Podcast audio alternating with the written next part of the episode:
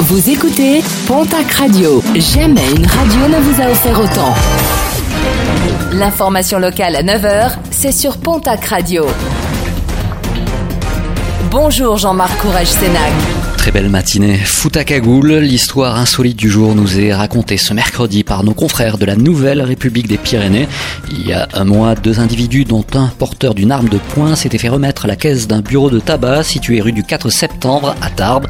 Mais l'un des deux protagonistes avait mal mis sa cagoule et a finalement pu être identifié grâce aux images de la vidéosurveillance, ce qui a permis son interpellation mais également celle des autres protagonistes.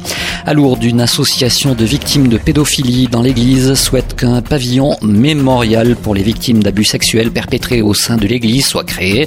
Un pavillon qui pourrait être installé à Lourdes en périphérie du sanctuaire.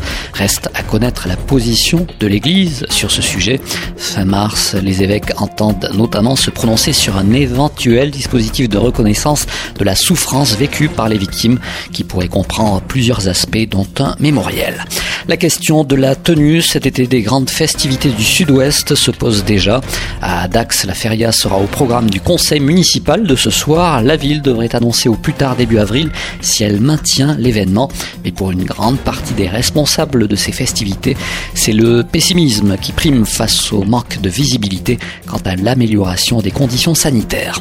Funiculaire à l'arrêt ce mercredi à Pau, un arrêt mensuel pour vérification et contrôle réglementaire. Les usagers du funiculaire peuvent se rabattre sur l'ascenseur du conseil départemental, les sentiers du roi ou les lignes du réseau de bus Idélis. Un mot de sport et de basket nationale masculine 1 et une bataille très rude entre l'Union Tarbes de Pyrénées et l'équipe de Vanves hier soir sur le parquet du Palais des Sports du Quai-Ladour à Tarbes. Victoire des basketteurs bigourdans sur leurs homologues franciliens.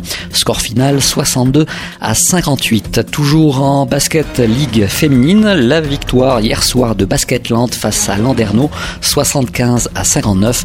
Le TGB se déplace ce soir à Bourges à 20h.